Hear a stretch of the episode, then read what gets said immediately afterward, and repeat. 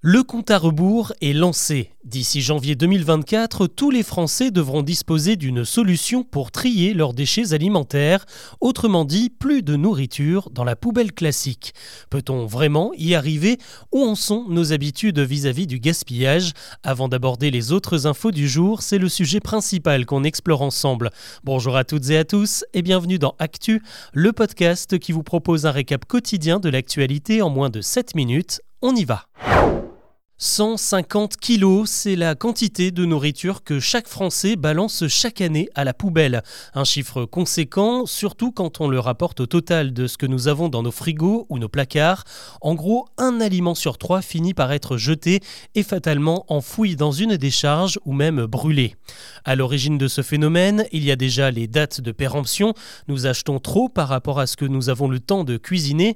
Et puis il faut dire qu'on a parfois du mal à s'y retrouver entre les dates limites et les à consommer de préférence. Un souci en passe d'être réglé.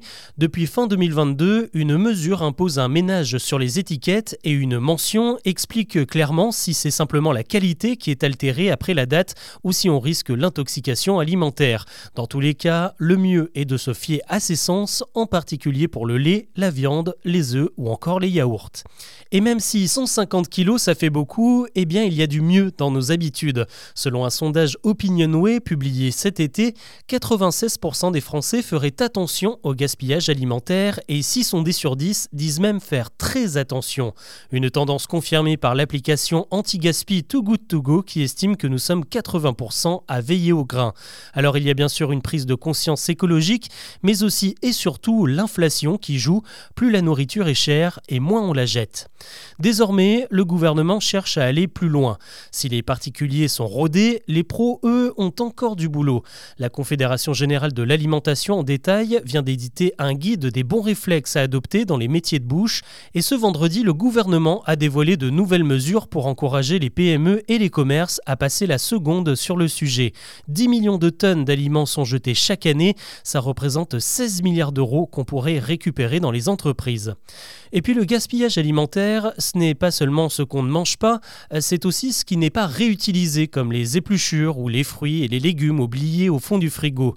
C'est tout l'intérêt de la mesure qui entrera en vigueur en janvier. Il faudra alors composter, mais combien de villes ou de communautés de communes ont déjà mis en place des bacs de collecte pour ceux qui n'ont pas de jardin? Une chose est sûre, certaines sont très en retard et il leur reste trois mois pour s'y mettre. Il y aura certainement une période d'indulgence, un peu comme à Bruxelles, où les premières amendes viennent tout juste de tomber, quatre mois après l'entrée en vigueur de la même loi. L'actu aujourd'hui, c'est aussi les punaises de lit qui inquiètent désormais au sommet de l'État. Après la multiplication des signalements ces derniers jours, le ministre des Transports Clément Beaune va convoquer les opérateurs comme la SNCF ou la RATP pour faire le point et certainement réclamer la mise en place de protocoles de prévention et de désinsectisation. Mais l'intérêt de cette rencontre est largement remis en cause car à la SNCF et à la RATP, les expertises certifient qu'il n'y avait aucune punaise dans les rames et les wagons qui ont fait l'objet de signalements signalement. À l'Assemblée, la chef des députés LFI Mathilde Panot, elle réclame carrément un plan d'urgence, notamment pour encadrer les prix des entreprises spécialisées et l'interdiction des produits chimiques qui n'ont aucune efficacité selon plusieurs études. Autre sujet qui demande d'agir, les agressions en cascade des soignants dans les hôpitaux, aux urgences ou même dans les pharmacies et chez les généralistes. 42 mesures ont été présentées ce vendredi par le ministère de la Santé. Parmi elles, il y a la possibilité de placer les services sous vidéosurveillance. Il y a aussi la création d'un délit d'outrage à soignants, la mise à disposition de boutons d'alerte ou encore une formation pour apprendre à gérer des patients violents. Un module spécial va même venir s'ajouter au programme la sixième année de médecine. On commence malheureusement à s'y habituer. Chaque mois qui passe établit de nouveaux records de chaleur. Eh bien, le mois de septembre n'y coupe pas non plus. La France n'a jamais eu aussi chaud à cette période de l'année. Avec encore 33 degrés sur les thermomètres ce week-end, la moyenne s'établit à plus de 21 degrés. C'est 3 degrés de plus que les normales de saison. De quoi se rassurer, l'affaire de l'iPhone 12 se referme enfin après le bad buzz mi-septembre concernant les ondes produites par ce modèle d'Apple. Elles étaient au-dessus du seuil autorisé et la marque a dû proposer une mise à jour urgente du logiciel pour régler le problème. Eh bien, cette mise à jour vient tout juste d'être validée par l'Agence nationale des fréquences. Elle donne son feu vert. Cette nouvelle version de l'iOS est déjà dispo depuis le 26 septembre. Vous pouvez donc l'installer sans problème.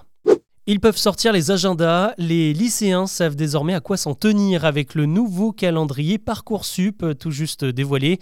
Le début d'un long marathon hein, pour accéder aux études supérieures. La plateforme ouvrira le 20 décembre, l'occasion de se familiariser avec le système et de se renseigner sur les différents établissements grâce à un moteur de recherche dédié. Ensuite viendra la phase des inscriptions et des premiers vœux du 17 janvier au 14 mars et il faudra compléter les dossiers d'ici le 3 avril avant la phase principale d'admission le 30 mai. A priori, on ne devrait pas sentir la différence et pourtant notre bonne vieille baguette change de recette à partir de ce lundi dans toutes les boulangeries de France. Elle gardera la même couleur et le même croustillant. En fait, c'est le dosage en sel qui connaît une petite modification. Jusqu'à présent, la loi imposait un maximum de 1,5 g de sel pour 100 g de pain. Eh bien à partir de ce 1er octobre, c'est 1,4 g pour les pains classiques et 1,3 pour les pains spéciaux. Un tout petit détail pour améliorer en fait la santé des Français. Une alimentation trop riche en sel provoque de l'hypertension, elle favorise aussi l'apparition de l'ostéoporose. D'ailleurs, le pain est l'un des aliments les plus riches en sel de notre alimentation. Voilà ce que je vous propose de retenir de l'actu aujourd'hui. On se retrouve très vite pour un nouveau récap.